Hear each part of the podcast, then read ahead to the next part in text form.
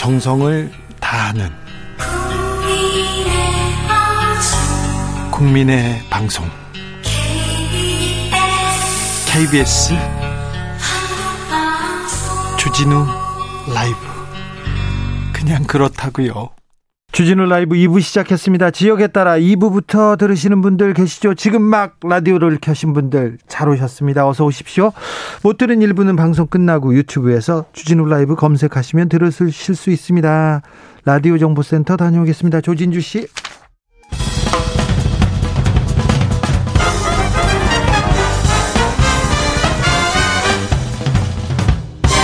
훅 인터뷰. 모두를 위한, 모두를 향한, 모두의 궁금증. 훅 인터뷰.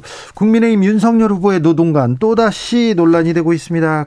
근로자 3명 사고로 사망한 공사장에서 기본 수칙을 안 지켜서 끔찍한 일이 일어났다고 했습니다. 국민의힘에서는 악마의 편집이라고 반발했는데, 노동 관련된 발언 논란은 이뿐이 아니죠. 주 120시간 노동, 선발 노동은 아프리카에서 하는 것, 52시간 폐지도 있었고요. 아무튼 윤석열 후보의 노동관, 이거 문제가 있다면서 계속해서 노동자의 목소리를 내고 있는 진보당의 대선 후보 김재현 후보를 만나보겠습니다. 안녕하세요. 안녕하세요. 네. 어떻게 지내셨어요, 그동안? 네, 너무 오랜만이죠. 네. 2014년 12월에 통합진보당이 강제 해산되고 나서 만 7년이 흘러왔는데, 네, 사실 저는 7년 동안 한순간도 진보 정치를 포기하진 않았습니다. 네. 네, 두 번 다시 쓰러지거나 뭐 또 분열되지 않는 그런 단단하고 힘 있는 진보 정치를 만들기 위해서 보이지 않는 곳에서 많은 노력을 해왔고요. 네. 진보당 창당 4년 만에 첫 대선 후보로 출마해서 이렇게 인사드리게 됐습니다. 네. 반갑습니다. 통합진보당은 그 후에 당명이 몇 번 바뀌었죠? 통합진보당은 해산이 됐기 때문에, 예, 다시 당명을 쓸 수는 없는 거고요. 예, 네. 2017년 10월에 예, 광장에 촛불 민중들의 힘을 모아서 당시 민중당이라는 이름으로 창당을 했다가 지난해 제가 당 대표가 되면서 당명을, 네, 진보당으로 한번 바꿨습니다. 네.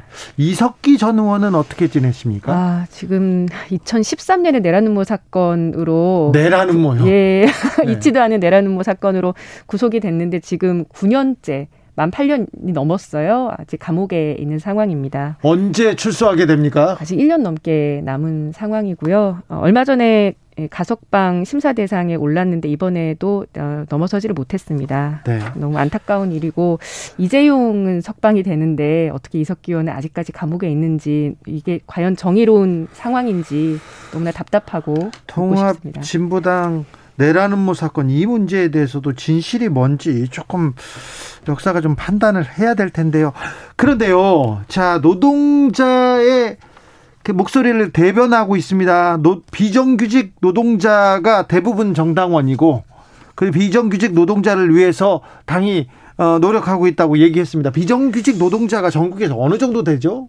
지금 뭐 걷잡을 수 없이 이제 비율이 늘어나고 있는데, 사실 네, 지금 진보당은 당원이 한 8만 3천 정도 되는 상황에서 3분의 2 정도가 비정규직 노동자나 최저임금 노동자들입니다. 네. IMF 이후에 20년 동안 비정규직이 대거 양산돼서 노동인구의 절반을 차지했다고 보여지고 있는데, 네, 이분들이 대부분 노동조합에 묶여있지 않아서 권리를 요구하기가 어려운 조건이었는데, 그동안 저희가 현장에서 비정규직 노동자들을 노동조합으로 조직하고 또 정당에도 많은 분들을 가입을 시키면서 과거 10년 전에는 박근혜 후보 찍으셨던 분들, 또 먹고 사느라 바빠서 단 한 번도 입당 같은 것들 안 해보셨던 분들이 지금 진보당에 많이 모여 계십니다. 네, 아무튼 비정규직 노동자가 이렇게 많은데, 아무튼 진보당의 지지율은 아직 좀 미미합니다. 자, 윤석열 후보의 노동관에 대해서는 비판하고 나섰습니다. 뭐가 문제입니까? 뭐 이미 그 전부터 뭐 주 120시간제, 그리고 손발 노동은 아프리카에선 하는 것, 이런 망언들로 1일 1망언 제조기, 이런 얘기를 들었는데, 요즘 보면 노동자 잡는 칼잡이가 된 거 아닌가라는 생각이 듭니다. 얼마 전에는 최저시급제를 아예 폐지하겠다 얘기도 했고, 주 52시간제를 다시 한번 또 없애겠다는 얘기를 해서 도대체 어느 시대를 사시는 분인지 모르겠다, 이렇게 자격 없는 사람을 왜 내세웠는가 묻지 않을 수가 없습니다. 그 부분은 헌법에 명시되어 있는 부분인데, 그러니까요, 대통령이 된다고 이렇게 마구 바꿀 수 있는 내용은 아닌데. 네, 자, 그런데 네, 그렇다면 이재명 민주당 후보의 노동관은 어떻게 보십니까? 저는 알 수가 없어요. 대체 왜 지금까지도 노동 관련한 정책을 발표를 안 하시는 건지 모르겠습니다. 민주당은 노동 관련 정책이 없습니까? 네, 발표를 한 적이 없습니다. 사실 이제 국민의힘은 박근혜 탄핵 이후에 문 닫고 사라졌어야 될 정당이라고 생각을 하고 여태 살아있는 게 이상하다고 생각을 하는데 이 정당을 이렇게 유지시켜준 것이 지난 4년 반 동안 자기 역할을 제대로 못 세운 그런 문재인 정부와 더불어민주당이 아닌가 하는 생각입니다. 네, 전 국민 재난지원금, 국토보유세 관련된 공약에 대해서는 어떻게 보세요?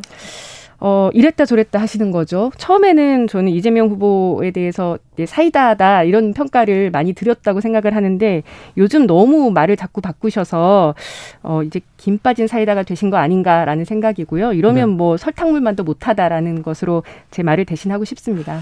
자, 주 4일제 공약도 있고 노동자들을 위한 공약, 정의당의 공약과 많이 겹치기도 합니다. 그런데 정의당과의 단일화 얘기는 왜 안 나옵니까? 저희는 하고 있습니다. 하고 있어요? 일단 진보 정치의 단결이 중요하다고 생각하는데요. 이번 대선에서 기득권 보수 양당 체제를 넘어서는 것이 시대적 사명이고 그것은 진보 정치의 단결로 시작해야 한다고 봅니다. 이미 5개 진보 정당이 민주노총과 함께 몇 달 전부터 대선 공동 대응 기구라는 것을 꾸려서 운영을 하고 있고요. 진보당은 이곳에서 진보 후보 단일화까지 적극 추진하겠다는 입장을 밝혔습니다. 민주노총의 경우도 전체 조합원을 선거인단에 참여시키겠다고 밝혀서 조만간 구체적인 후보 단일화의 방안이 논의될 예정입니다.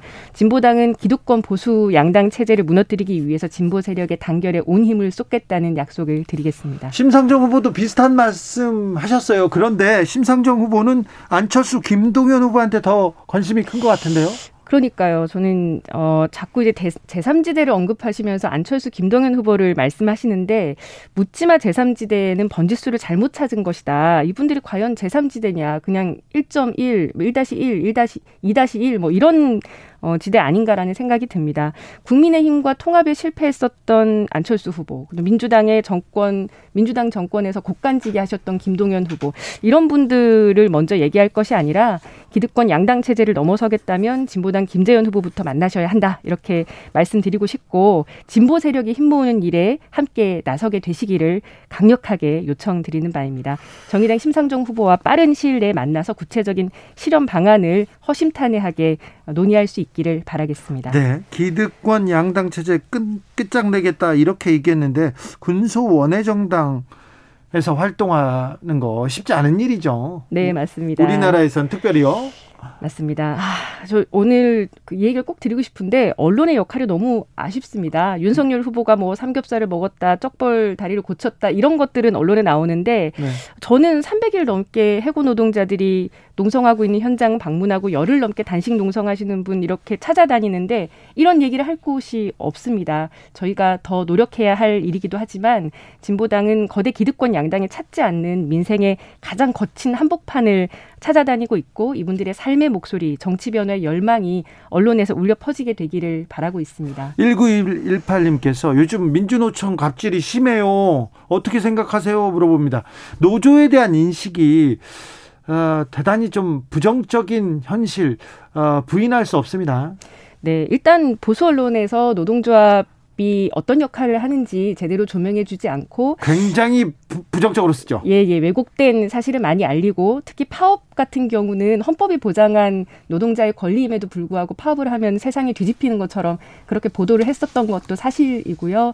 더군다나 코로나 이후에 더 이상 밀려날 수 없는 노동자들이 최후의 수단으로 집회를 하는데 지난 1년 반 동안 일체 집회를 금지해왔기 때문에 노동자들은 어떻게 다른 수단을 찾을 수가 없는 거예요. 아니 코로나 시대에 꼭 집회를 해야 됩니까? 꼭 모여가지고 바깥에서 외쳐야 됩니까?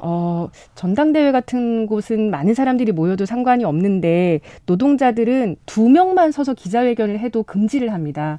2명이 서서 기자회견 하는 게 뭐가 문제입니까? 유독 왜 노동자들이 하는 집회나 기자회견을 이렇게 막는 것인지 전 너무 편협하다고 생각합니다. 아니 긴급하게 수만 명이 모여가지고 거리 점거 농성하기도 하지 않습니까? 그건 굉장히 오랫동안 벼르고 별러서 준비를 했었던 건데요.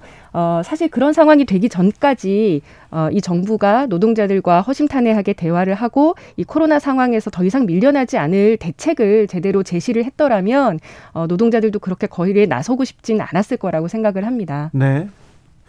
불가피하고 어쩔 수 없이 나섰겠지만 그래도 꼭 나서야 했을까 이런 생각도 해봅니다. 3007님께서 그럼에도 불구하고 노동자와 국민에게 진보당과 정의당이 외면당하는 이유가 뭐라고 생각하세요? 이렇게 물어봅니다. 일단 진보 정치가 갈라져 있었다는 것은 부정할 수 없는 사실이고 그 부분을 넘어서야 하는 것은 중요한 과제라고 생각을 하고요.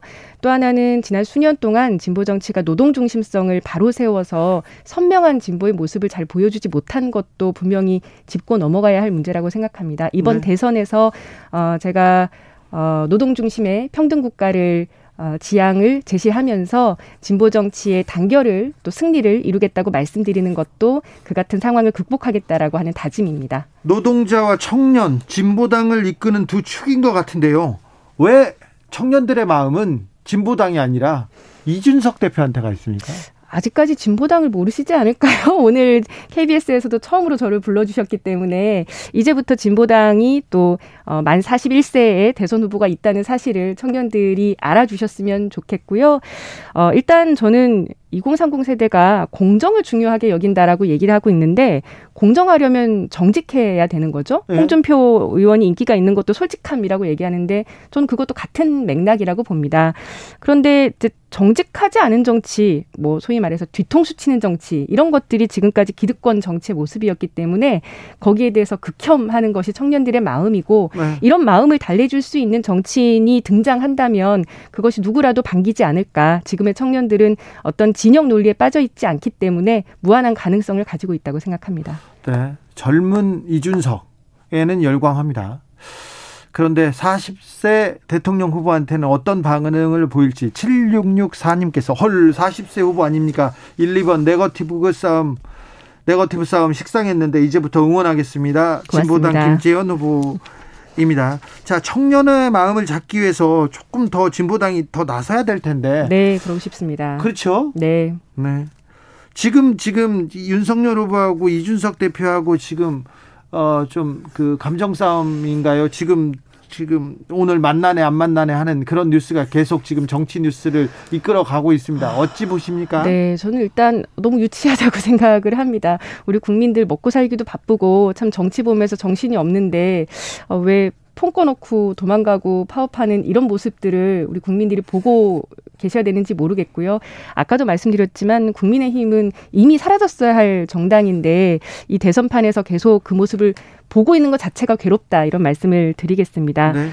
게다가 지금 이제 청년의 마음을 잡는답시고 이 국민의힘이 하고 있는 모습을 보면 너무나 어이가 없습니다. 윤석열 후보가 직접 청년 선대위원장을 맡으셨던데 코미디도 이런 코미디가 없고요. 청년 문제의 대책 이전에 심리 자체를 이해를 못하는 것 아닌가 이렇게 보고 있습니다. 네. 민주당 조동연 선대위원장 논란에 대해서는 어떻게 보세요? 너무나 안타깝죠. 일단 강용석이라고 하는 자가 인격살인을 통해서 이렇게까지 상황을 끌고 간 것에 대해서 국민한 사람이자 또 여성으로서 굉장히 분노스럽다는 생각이 들고요. 그런데 그 이전에 저는 사실 민주당 송영길 대표께서 어떻게 이렇게 단시간 안에 이 인재 영입이라는 이름으로 그 높은 지위에 그분을 모셔왔는지 그분이 인터뷰를 들어보면 아주 최근에 처음으로 민주당과 접촉을 했고 그다지 준비가 되어 있지 않은 상황에서 많은 걱정을 안고 정치에 입문을 했다고 하셨는데 그런 상황에 대해서 당이 책임을 지지 못하고 있는 것이 전 더욱 이해가 되지 않습니다. 네. 6081님께서 어제 학교 비정규직 파업에 오셨어요. 감사합니다. 거기 가셨군요. 문재인 정부가 비정규직 정규직화 이 점을 모토로 네, 노력했습니다만 많은 사회적 갈등이 있었습니다. 비정규직 문제의 본질이 무엇이고 어떻게 해결해야 할까요? 일단 20년 전에는 비정규직이라는 말조차 낯설었죠. 그러다가 이제 너무나 많은 곳에서 비정규직이 광범위하게 퍼졌는데 저는 이것을 바로잡을 수 있다고 생각하는데 마치 비정규직이 구조화되어서 우리 사회에 없어서는 안 될 것처럼 인식하는 것부터 바로잡아야 한다고 봅니다. 문재인 정부가 비정규직 정규직화 공공부문부터 한다고 얘기를 했지만 그 약속을 지키지 않았는데 사실은 그때 당시 청년들의 반발 뒤에 좀 숨은 면이 없지 않아 있습니다. 청년들이 얘기하는 것은 질 좋은 일자리, 정규직 일자리를 많이 만들어달라는 것이지 왜 저 사람만 정규직화시켜? 이런 것은 좀 본질이 아니라고 생각하거든요. 예. 사실 질 좋은 일자리, 정규직 일자리의 크기를 대폭 확대하겠다라고 하는 약속을 하고 단계적으로 그걸 시행할 수 있는 구체적 로드맵을 제시했었어야 되는데 노노 갈등이나 세대 간 갈등의 뒤에 숨어서 자기 역할을 하지 않은 문재인 정부에 대해서 따끔한 지적을 하고 싶습니다. 네. 동일 노동 동일 임금이면 비정규직도 괜찮지 이렇게 얘기하시는 정치인도 있던데요. 윤석열 후보께서 너무 엄청난 말씀을 하셨죠. 지금 청년들이 그 불안정한 노동 속에서 얼마나 신음하고 있는데 그런 마음을 티끌만큼도 이해하지 못하는 너무나 분노스러운 발언이었습니다. 티끌만큼도 이해 못하는 발언입니까? 네, 그렇죠. 지금 청년들이 가장 심각하게 생각하는 것이 불안입니다. 이 불안을 극복하기 위한 가장 핵심적인 대책이 저는 일자리 문제와 주거, 부동산 문제라고 생각하는데요. 이 두 가지가 다 지금의 기득권 보수 양당이 청년들에게 사과를 하고 반성문을 써야 할 영역이고 이 문제에 집중해서 청년들이 느끼는 이 박탈감과 불평등한 구조를 바꾸는데 대안을 제시해야 한다고 생각합니다. 3019님께서 김재현 후보 몰랐는데요. 재미도 있으시네요. 재미가 그렇게 많지는 않습니다. 근데 오늘 말을 너무 빨리 하니까 저도 좀 정신이 없네요. 속 시원합니다. 속은 시원하다고 합니다. 감사합니다. 꼭 비호감 대선에서 대안이 되어 주시길 바랍니다. 자, 진보당을 주목해야 하는 이유가 어디에 있습니까? 왜 김재현을 주목해야 합니까? 우리 사회의 최대 문제는 지금 불평등이라고 생각을 하는데 저는 지금 대선 후보로 나오신 분들이 모두 그 불평등한 체제를 만드는 데 기여하시고 그 안에서 많은 영화를 누리셨던 분들이라고 생각합니다. 저는 80년생인데요. 청소년기에 IMF를 거치면서 제 인생 전체를 그 불평등한 삶 속에 관통했다고 생각하고 지금 소위 MZ세대라고 불리는 2030 세대가 느끼고 있는 그 불평등 구조 안에서의 박탈감과 불안의 심리를 누구보다 잘 알고 있는 후보라고 생각합니다. 기득권에 젖어 있는 사람들이 아무리 열심히 공부를 한다고 해도 이 불안한 청년들의 마음, 벼랑 끝에선 우리 노동자와 비정규직 농민들의 마음을 이해할 수 없다고 생각하고요. 이제는 정권 교체나 인물 교체가 아니라 낡은 체제를 교체해야 한다면 가장 젊은 후보이자 일상적인 이 성차별에 시달려 온 여성 후보인 제가 가장 적임자다 이렇게 말씀드리겠습니다. 네. 성차별에 시달리셨어요? 그럼요. 정치하면서도 얼마나 많이 시달렸는데요. 여의도에서도 그런 일이 있습니까? 그럼요. 제가 입고 있는 옷 하나 가지고도 늘 말밥에 올랐었던 것이 과거 의정활동의 일상이었습니다. 네. 2355님께서 진보당이 애쓰는 것에 비해 너무 안 알려져 있어요. 언론이 소홀하다고 봐요. 얘기하셨고요. 코리아페이퍼님이 진보당 다시 원내로 오세요. 얘기합니다. 응원하는 사람들이 많군요. 지금까지 김재현 진보당 대선 후보였습니다. 네, 고맙습니다. 정치 피로, 사건 사고로 인한 피로, 고달픈 일상에서 오는 피로. 오늘 시사하셨습니까? 경험해보세요. 들은 날과 안 들은 날의 차이. 여러분의 피로를 날려줄 저녁 한 끼 시사. 주진우 라이브.